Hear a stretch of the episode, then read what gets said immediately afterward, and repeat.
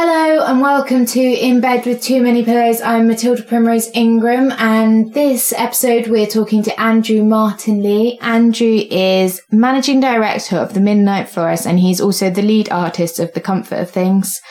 Um, he's an autobiographical artist and this week we're talking uh, about homelessness. We hope you enjoy the show, get comfy, kick off your shoes and get into bed.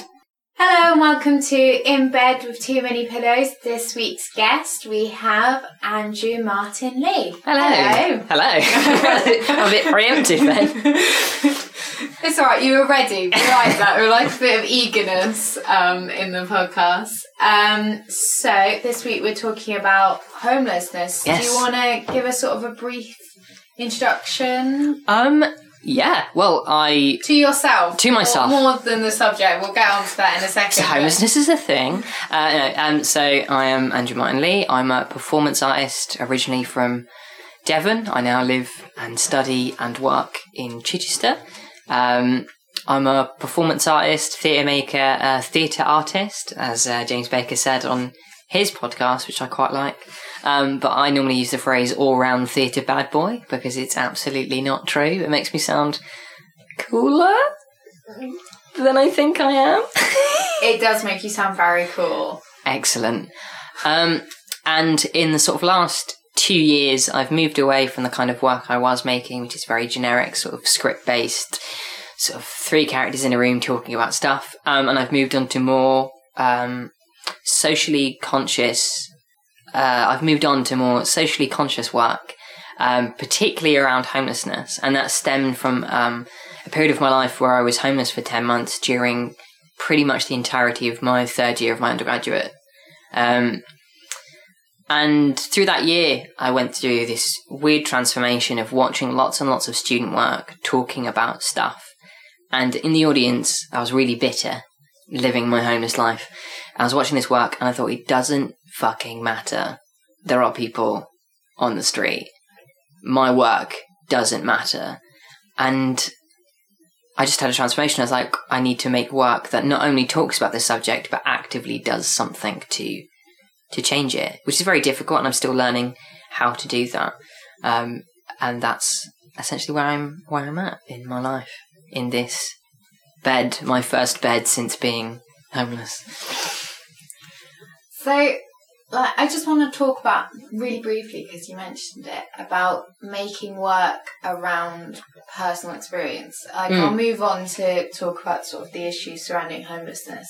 But do you think it? Do you, do you struggle to make it like that, or do you think now that you've had that experience, it's the only way? No, I realised um, that I've always made work that way. And I didn't. Re- so essentially, the project that I'm now working on, uh, the Comfort of Things, is directly autobiographical, and by that I mean I'm on stage and I talk about my life as it happened, and I say, "Hello, I'm Andy. I'm not very good at remembering lines, so I have an auto cue." It's so it's just me on stage, and it's the first time I've ever worked like that. Whereas normally, what I have done is I've written those three characters in a room. But what I didn't realize is that those three characters were saying things that were relevant to my life. So the first work that I really made when I was about 16, and it was, it was terrible. It was a three act, sort of maybe three hour play around growing up gay and being introduced to gay bars, and that being a particularly sort of negative outlook. Um, We've all done the young, like overly long plays. Oh, okay. I think mine was like about me kidnapping my boyfriend so that I could play Hamlet.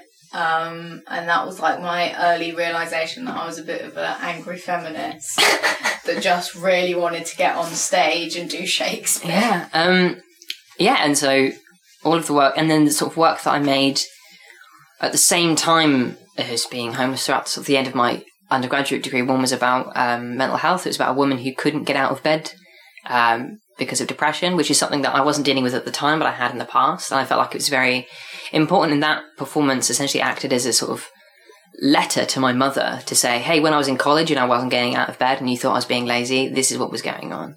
Um, yeah, and so all of my work has been autobiographical, but I guess now it's so clearly autobiographical. Andrew Lee is a character in the performance rather than it just being about my life performed via proxy. Is it different with like the sort of politics surrounding the issue that you're then sort of having to go away and research? Because obviously, what you experience Mm. is very different um, from like other experiences of sort of homelessness and Yeah, and all those sort of. I guess the way the performance originally started, so we just about to enter our third stage of, uh, for our final stage of development, hopefully if um, Arts Council funding comes through.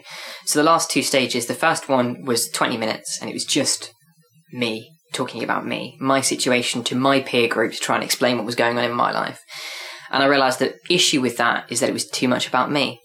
Um, and I realized this is a subject which shouldn't be about me. It should be about other people. And I need to use my story as an entry point, and then it needs to be not about me. And so we created an hour that was that. Um, but then I realized that it was just my story again, um, and it wasn't doing what it needed to do. And I needed to actually go out into the world and talk to other homeless people because their stories are vital to changing the landscape of homelessness because it's currently it's been too self-centered. And so if we get the funding we're working with Stonepillow which is an amazing uh, homeless charity here in chichester and pallant house gallery have also offered us some space their gallery in chichester. And so we're going to be working with homeless people collecting their voices and their stories um, and offering them out into the world in the same way that i've been putting my story out there up until this point. That's amazing. That that that I think is a really nice way to look at pieces of work, especially if you're sort of inspired by politics as a driving force for your work, which I am personally. So it is it is really Mhm. like a balancing act of politics, personal, and and sort of getting things out there. And I didn't realize until I was researching for this show, for this podcast rather, not a show, because you can't see how glorious we look. There's all kinds of jazzy hand gestures you're really missing. Oh, and I also found myself nodding for quite a considerable amount of time through that, which obviously you're not getting the joy of, uh, but it is there. You can sort of anticipate my nodding if you like. Um, but I didn't realize how quick the sort of steps to homelessness are. Um, they talk about Mm. like austerity measures and how far it's sort of one, two pages. Yeah, the, the sort of common quote is either three or two paychecks away from homelessness, but I think I don't think that stands anymore. I think that's maybe the most common method. You know, you get ill, you can't work for two months, and then you're homeless. But mine was simply a letter through the door from the council. Anything is so common and it can be so quick that people don't see it coming. Um, especially in sort of austerity Britain, people are used to having not a lot of money. They're used to worrying about money. So that actually that becomes their new normal. And so when the, the, the thing happens that drives them from being impoverished to homelessness, it can be instantaneous. And they might not see it coming because they're too busy focusing on not dropping off the radar that actually the thing that sets them off comes as a quite curveball. Yeah, and that, and I think the, I mean, I'm not sure. It's not a great statistic for doing it in paychecks, but I think that uh, image is quite shocking. And when I read it, I was like, oh, I've I had no idea that anything could be as sort of dramatic, or or in fact, actually as li- little in drama as it's Mm. such a sort of slight twist on your situation that can that can change it. So, um, sort of on that note, do you want to sort of explain because obviously our listeners don't necessarily know what your particular circumstance Yeah, was no. and what sort of sort of set off all this. Yeah, it, I mean, it's also really interesting because it's something that I am dubious of how I tackle it in the show because I firmly uh, believe that my circumstances also involve other people, such as my landlady at the time. Um, and so there's an ethical dilemma of how much I divulge because, in my eyes, she comes off as a bit of a villain. Um, but that might not necessarily be true. I view the world from my own perspective, but then I think making autobiographic work, it is my perspective. Um, and so I try and, I don't know. It, And in this circumstance, certainly, even if she wasn't necessarily the sort of grand villain Yeah. of like a piece that is in your experience that's what led you to this point Yeah. so i think it's it's difficult but obviously you don't have to No, no, well, I'll, I'll go into it because I think it's interesting. I think it can happen to other people. And in fact, the reason it happened to me was I got caught in a loophole. So essentially, I lived in an annex on a rather wealthy lady's land. Um, and so we paid her our rent and our bills and everything. But we also, a fraction of our bills went towards the council tax for the land, which her house was on and our house was on because they were taxed as one. And that seemed all fair and that was it. We weren't getting a separate council tax bill, so that made sense. And then um, in the August, we'd moved in in the October, and it was the next August, and uni was about to start in September. We got a letter through the post saying that our property had been rebanded by the council, and it was now a separate taxable property, and we were being taxed from the day that we moved in. And we thought, oh, okay, we don't have the money to pay that, but it's okay because we've technically already paid it to our landlady, and so we dropped, we went next door, knocked on our door, invited her over for teas that we could chat through, and we just asked, can we have that section of our rent back so that we can pay the council tax bill? Because if our council tax has risen by three grand or whatever it was, um, hers clearly has dropped because that's how it works. Um, and she said, and I quote this line, um, that's not how it works. Um, and she kept the money. And it turns out that she was within her legal right to do so. Um, and so we were out by three grand, which was very much more than two paychecks worth. And we had to make the decision of whether we wanted to pay. We had three outgoing expenses which we needed to take into consideration. This is me and my ex partner who I lived with at the time. And that was our rent, our council tax, and our living expenses. And we could only afford to pay two of them. Um, and so we chose to pay our council tax and our living expenses, and we could no longer afford rent. And so my partner moved back to Devon with her family. I was just starting my third year at university, and I didn't want to take a year out. Um, I wanted to continue education, and plus, student loan was going to be very, very invaluable to me. Um, and so we moved out, I think, at the end of October during the examination period for that performance of The Woman Who Can Get Out of Bed. Um, and I remember the last conversation I had with my landlady.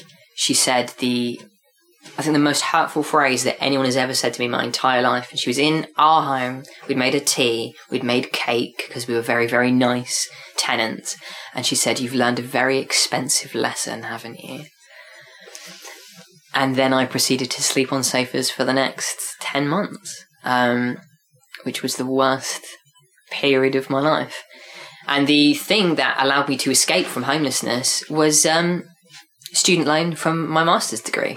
I took a master's degree so that I could stop being homeless, and that was the only only way that I could do that, which was yeah, my situation. And so now I've been housed uh, just under eleven months is how long I've been housed for. Which, God, it seems a while ago now.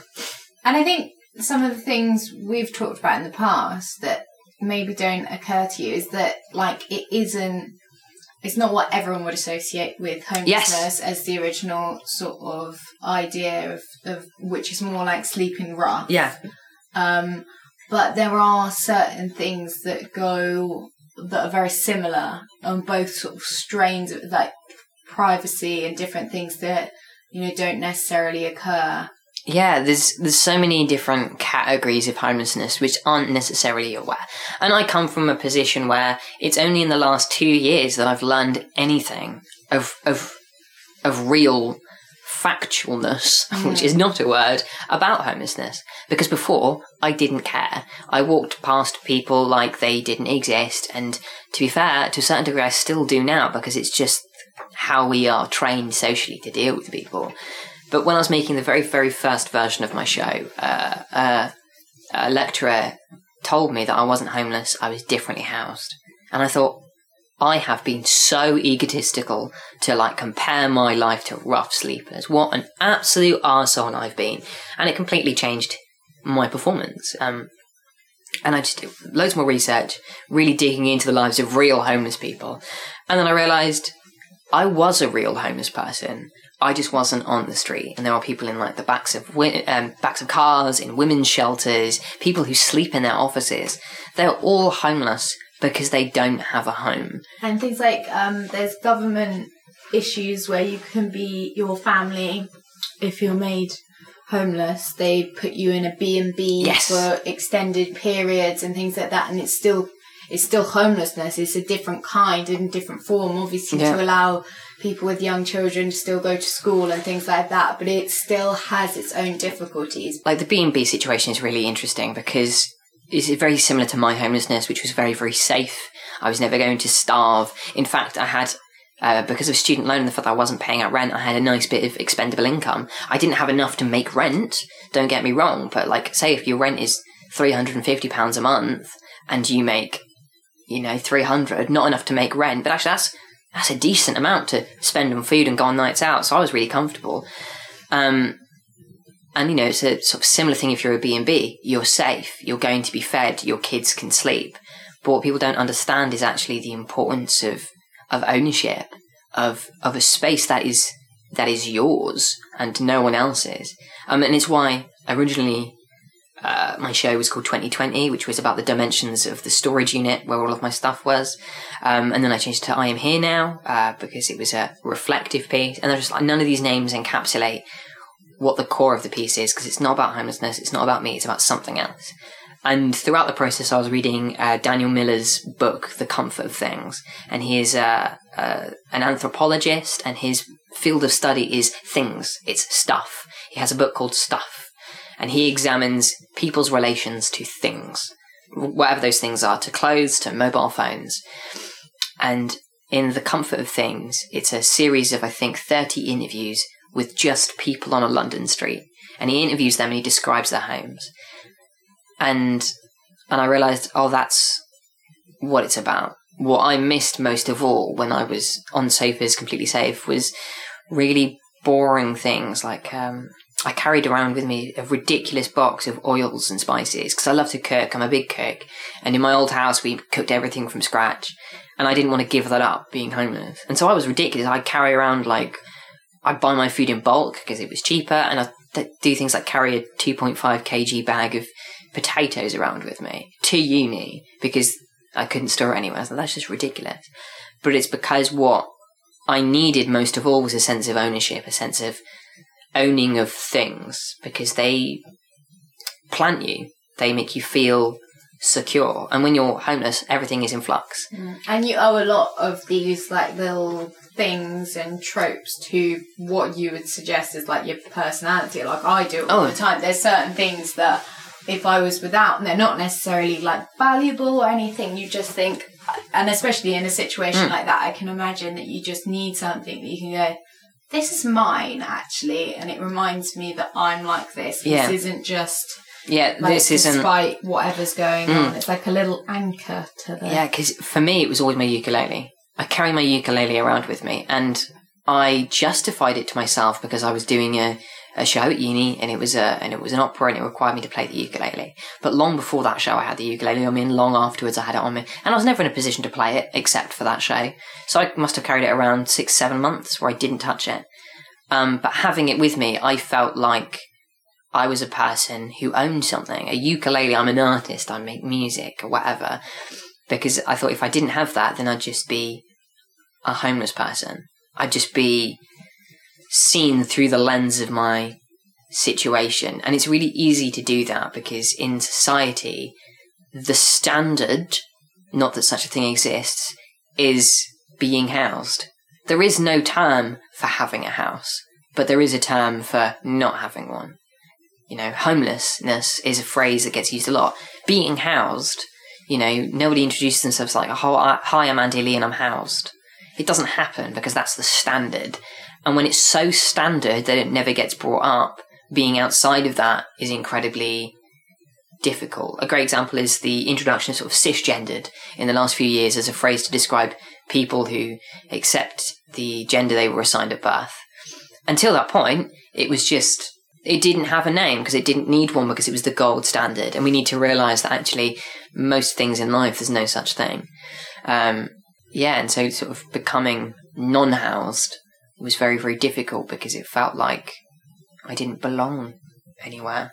Also, I think there's a massive um, stigma around uh, as an issue.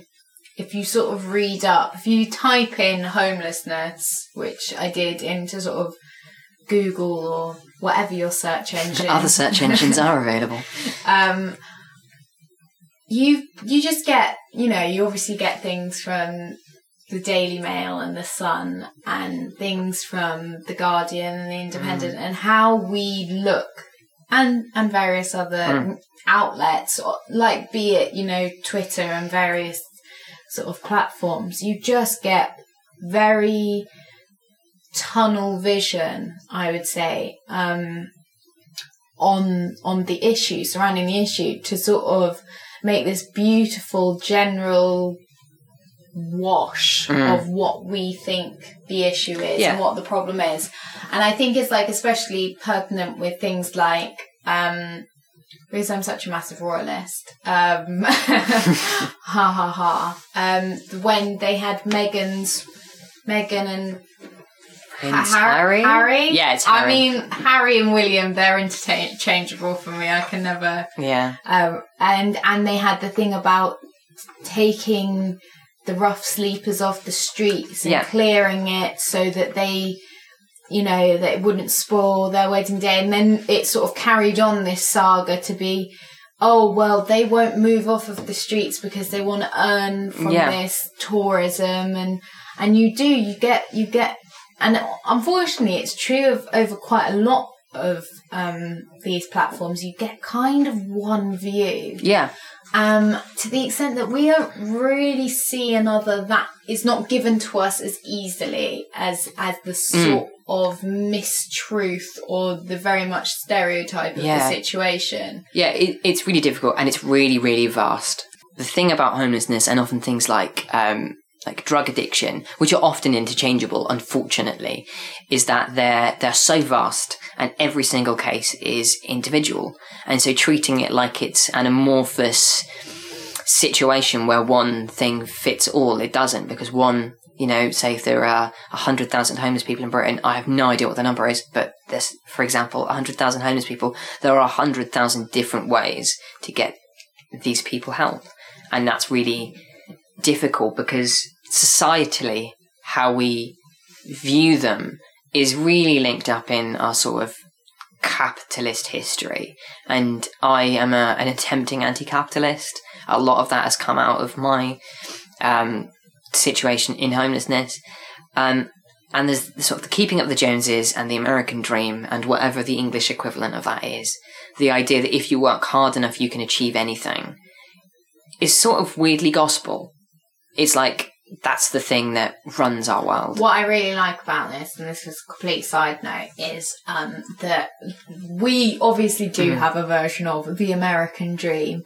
Um, weirdly, we kind of take the piss out of the American dream, uh, especially like if you see like a, a film review Mm. for an American film, we're like, it's obviously a version of the American dream. we're just like, yeah, well, we wouldn't call it the American, we wouldn't call it the English or the British dream, suckers. Yeah, but it is. It, there's still something that's still like.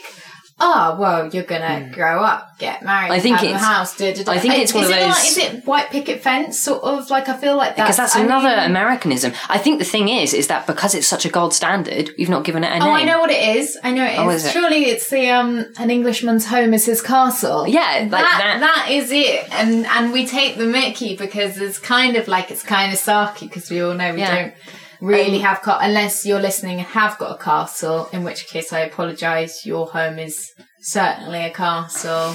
Mine Yeah. isn't. But it's it's just weird that we we sort of pretend that we're more realists in this country, but there's, I mean, there's still a, a as you say, like a standard, a normal that Yeah. we all sort of think, oh, well, I'm not hitting that, so how is Yeah. this working And- for me? And it's like, and if that fits into the sort of capitalist matrix, the capitalist paradigm, or whatever it is, there's a, you know, we've got our class system, bottom, top, and homeless people don't fit into that.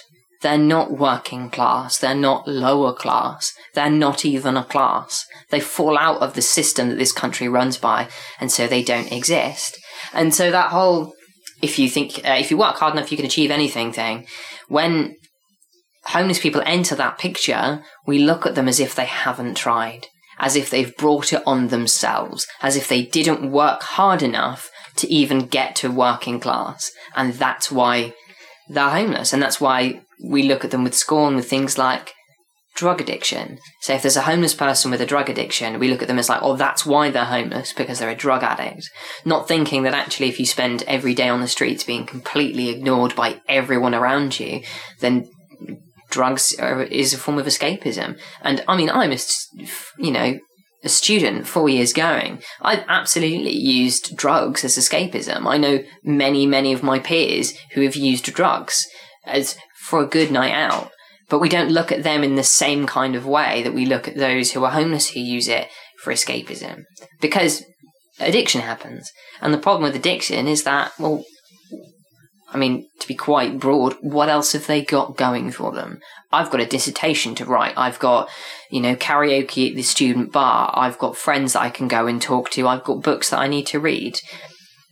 Rough sleepers have got that same stretch of, of uh, path where they're going to sit and they're going to beg for change. And it's like we don't we we judge them by our standard rather than than their situation, which is a which is a, and I've just been incredibly broad and I've been incredibly like stereotypical, but that is how people lots of people view a situation when it's much much more dynamic than that. Well, the thing is, in a in a sort of podcast, and we do, and I will put some links to certain articles that I've mm. read or sort of referred to um, in the link, and it's something that we aren't in a show going to cover. Mm. So, talking in broad terms, as horrible as it is, is a better way to sort of try and talk about some of the key um, issues surrounding it.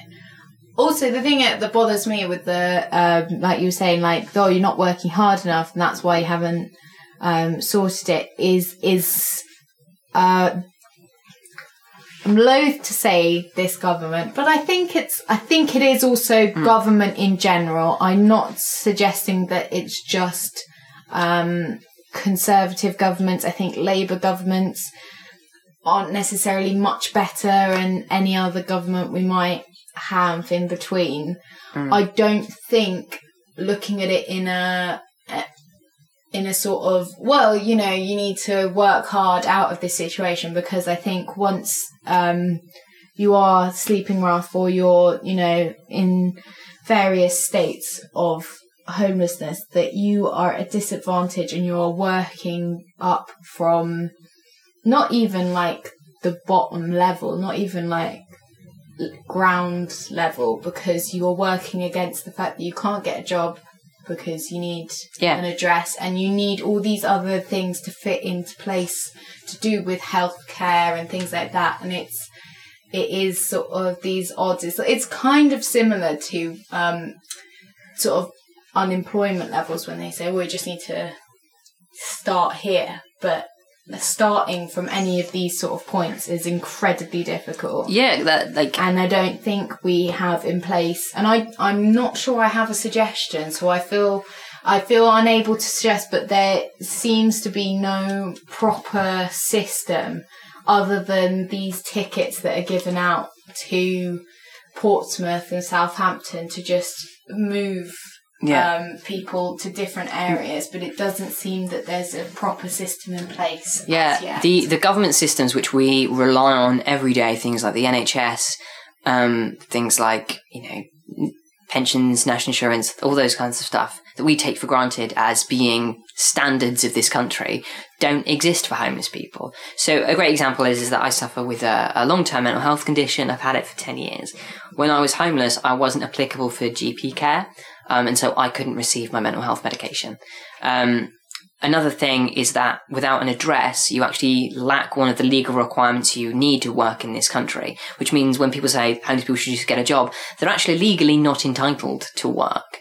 So there's just so many things um, in the way for them to, to climb over. So without an address, you can't really get any form of identification. If you've lost everything and you lost your home, you've only got this bag on you. Like, it's really easy to lose your passport or your national insurance number if you don't remember it. And so getting into work is, is really difficult. Especially for me, who puts her national national insurance number is inside my passport. So if I was ever to lose one, they'd both be gone in one fell swoop. Yeah. So I think once you've got rid of like certain amounts, it's sort of like, in a horrible sense, you've barely like your existence uh, on the government. Yeah, structure, you don't you don't exist. It's gone. Um, that's the thing is that there were uh, there's a I can't remember what the statistic was. I know that uh, homelessness has risen 169 percent since 2010, since the austerity measures came in.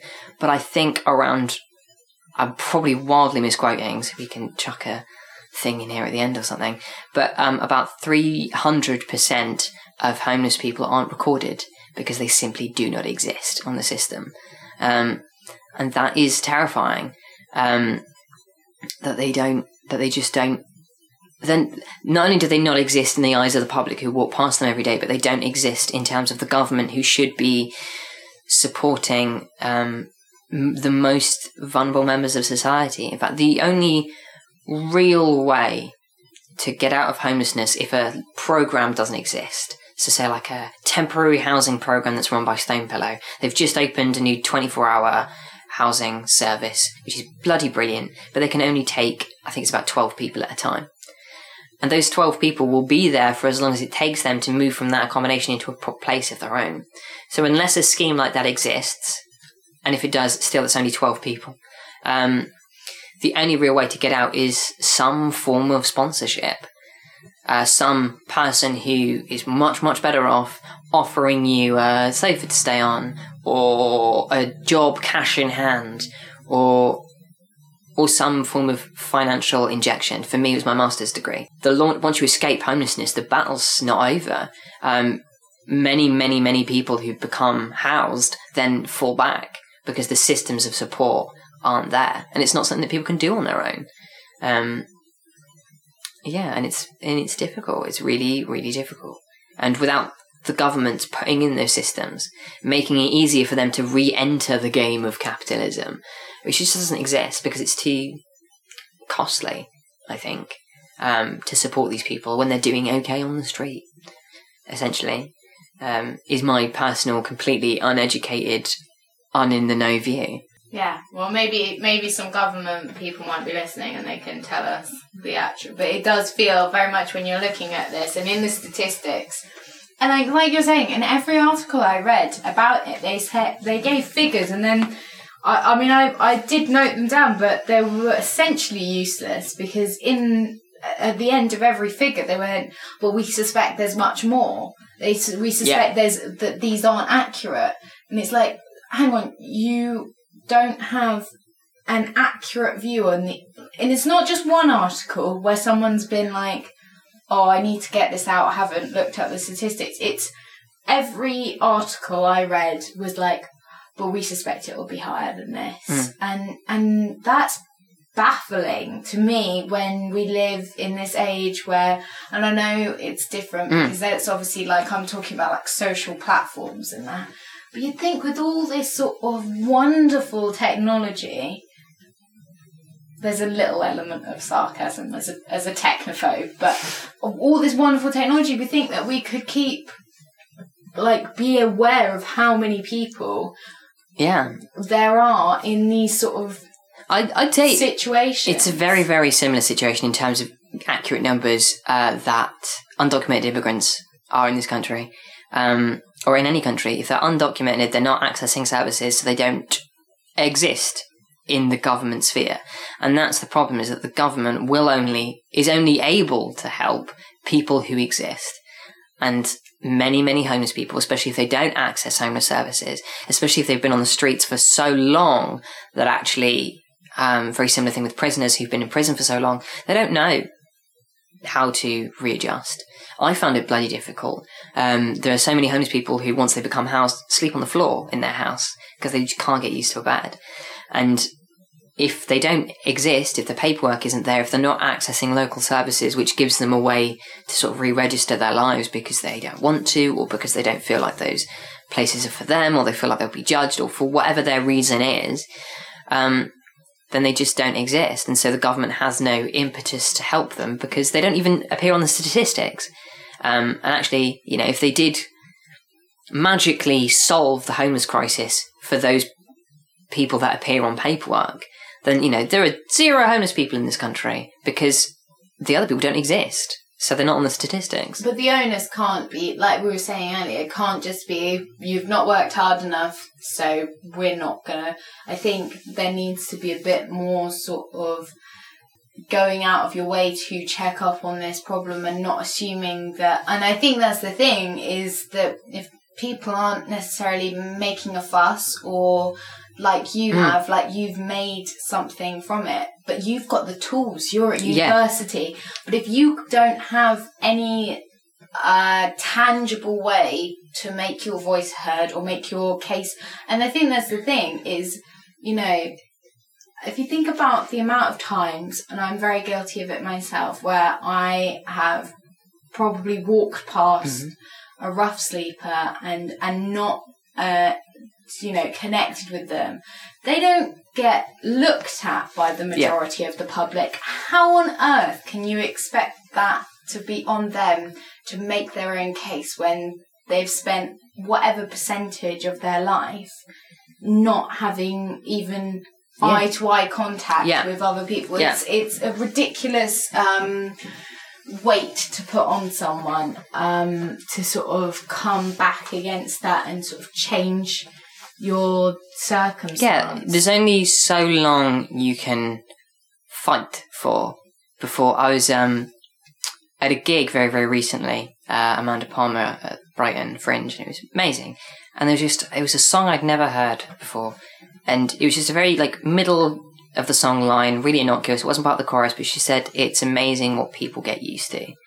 And it broke me because I realized in many, many situations in my life how much I'd learned to to take on. And with homeless people, there's only so much that you can take on before they give up and they stop trying to re-engage with society because society has no interest in them. Um, one of the interesting things you brought up with about sort of people connecting with them is sort of what I aim to do in the show is that at the second stage of R&D, once we finished that and I realized it was too much about me and I realized the show was talking about homelessness without actually doing anything. I asked myself the question, what was the point in the show. Not the show that existed, but what was the po- point in the show that I wanted to be there? And it was to systematically remove the barriers that people put in place to stop them from helping homeless people and give them the tools they can uh, in which they can help. So a great example is connecting with homeless people is difficult. Even me, with all of my history with homelessness, still walk past rough sleepers because I just don't know how to speak their language. And it's like, actually, I don't need to know how to speak their language. I just need to talk to them as a human being because that's what they are. And don't get me wrong, I fail in that all of the time. And things like, um, a part of the show is we hand out, uh, homeless packs. And how we do that is we give them to the audience as part of the climax of the show. We say, this is an object for which has no value for you. Its economic value is £28 it costs us to make a pack. Doesn't matter. This has no economic value for you, but to someone who needs it, it means the world. So give it to them, but also talk to them. And it's like, if you can listen to me waffle on for an hour about my life, about homelessness, about the world in general, you can listen to them for an hour and just ask them their name, ask them who they are, who they, what they used to do for a job, what they'd like to do for a job, just things that you'd ask a new person that you'd meet because they're they're people who've just had a difficult time. Um, a, one of the examples I use in the show is a, is a particular homeless person who used to live in Chichester. They're now housed was um, a man who used to live on an underpass near my house. He was a surgeon at the hospital, and he would and like I think his situation was like a divorce, gone whatever, and he'd lost his house. And so he would go to work, he'd shower, he'd eat there, he'd buy food from the canteen, he'd operate on people, whatever, and then he'd sleep in the underpass. And he was only there for sort of three or four months, but people get really shocked at the idea of an incredibly clearly well educated, clearly hardworking person, it can happen to them. It's like, well, I was a hardworking student, um, and it happened to me. It can happen to anyone for any reason. And so looking at, you know, homeless person A over there and thinking the very worst, thinking drug addict, thinking, you know, he probably drinks beer all the time and smokes weed all the time and just begs money and steals things. It's like that's, probably not true. Could be a teacher. He, you know, used to teach and will probably go back to teaching again. He's just hit a really difficult period. And it's training yourself to think differently to the way that society makes you think about it. I, I read an article by a guy who's released a book who was, um, I think, 25 years, uh, Mm. was sort of sleeping. I don't know if it was necessarily not all rough sleeping from what I've read, um, that he sort of chose this sort of existence to an extent, uh, or didn't go back into being housed when the opportunity was given. Um, called Gregory P. Smith, and he's written a book called Out of the Forest, and it talks about um, all these sort of different levels. And he, someone asked him what they should do if they come across someone who's sort of sleeping rough. And his response was, you know, even if you can't change the circumstance of this person, you just need to treat them like they're a person Yeah. because so much of their existence is they're they're ignored. It, it is like they don't exist, and so it, it's breaking stigmas and just seeing people in a different light, which I think really does need to happen um, before any great shift in policy. Like even if it was a bigger amount of people, Mm. and not just like the liberal metropolitan elite that sort of you know take on a cause. It's just changing Yeah. behaviour to then sort of improve. It needs to be. It needs to be society wide. We need to change how we view homeless people, and that's how policy will change. You know, a good comparable example would be sort of like the LGBT plus community, how they were viewed and how they are was systematic. It was cultural. It was societal, and it was a massive shift over many many years. Um, and that same thing needs to happen with with homeless people and rough But I think it does bring us back to our earlier thing in that it's gonna have to be. I think with other like society groups, it kind of is easier because like we're talking again about um, people finding a voice and finding um, and sort of organizing um, on a mm, bigger scale. And I think if you think about that sort of struggle within the sort of homeless, rough sleeping community you've got is there's a lot of stigmas attached to them. There's less access to um, these platforms that we Yeah. can access Yeah, on our phone. But also there's a lot of um, sort of like it's again it's a stigma but there's a sort of element of pride is that if you've gone through this even if you've gone and and lived in a b&b because you couldn't a lot of people might uh, won't be open to talk to Yeah. change that and to associate uh, with that sort of darker period we're Yeah, in the theatre industry kind of better at talking about Yeah, versions of things in our lives There's a lot of shame attached to it, and I felt very ashamed when I was homeless. But then I sort of realised that actually this didn't happen because of me, and I won't let that. I won't let that go. I will tell people that I'm just I'm the same person. I, I, I had the value of being at university for two years before it happened, so everyone around me knew I was the same Andy Lee. I made the same kind of jokes. I was you know, made the same sort of similar kind of work that I had been making. Nothing had changed except the fact that I didn't have a house. Um, and that was a, a fundamental shift because it, yeah, it, it's so difficult because they don't have a, a platform to voice their opinion because they are ignored. So it is systematic and it's within the sort of capitalist structures that they don't, they don't fit in. They don't fit in the system that this country runs off. And I don't know if that can be changed. Uh, there's a great quote, and it's normally attributed to Fredric Jameson or, or, or Zizek, um, but I know it's mentioned in Mark Fisher's Capitalist Realism. And he says that it's easier to imagine the end of the world than it is the end of capitalism. And I think that is so true in that because homelessness is so wrapped up in neoliberal capitalism and the massive negative effects of the capitalist system, which only benefit 1%, and it fools, you know, a good 95% into thinking they're being benefited when they're not. Um, but because the, you know, the homeless groups fall out of that, um, they don't, they, they're not going to be saved. They're not going to be helped until the idea of someone's economic value being intrinsic to what help they deserve um, disappears. Because that's why no one likes to think of the idea of being homeless with being a rough sleeper. Um, being on sofas is not being on the street because I've got money and I've got food and I've got friends. And, it, and it's, there's a class system within the homeless structure. And, you know, uh, women of abusive situations who live in a, in a women's shelter or who are being housed in a women's shelter, they are also homeless. But that's not necessarily where they position themselves. And business people who, who sleep in their offices because of some sort of upset in their housing situation, they don't view themselves as homeless because there's a massive stigma to it. So there's a weird class structure within the homeless community itself. And I think it's about bridging the gap. It's about realizing that homeless people are people. And it's very, very difficult to do that in the systems that are in place.